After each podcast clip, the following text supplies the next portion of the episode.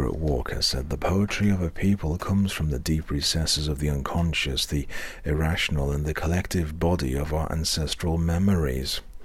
Ambrose Gwinnett Bierce, Republic, noun, a nation in which the thing governing and the thing governed being the same, there is only a permitted authority to enforce an optional obedience.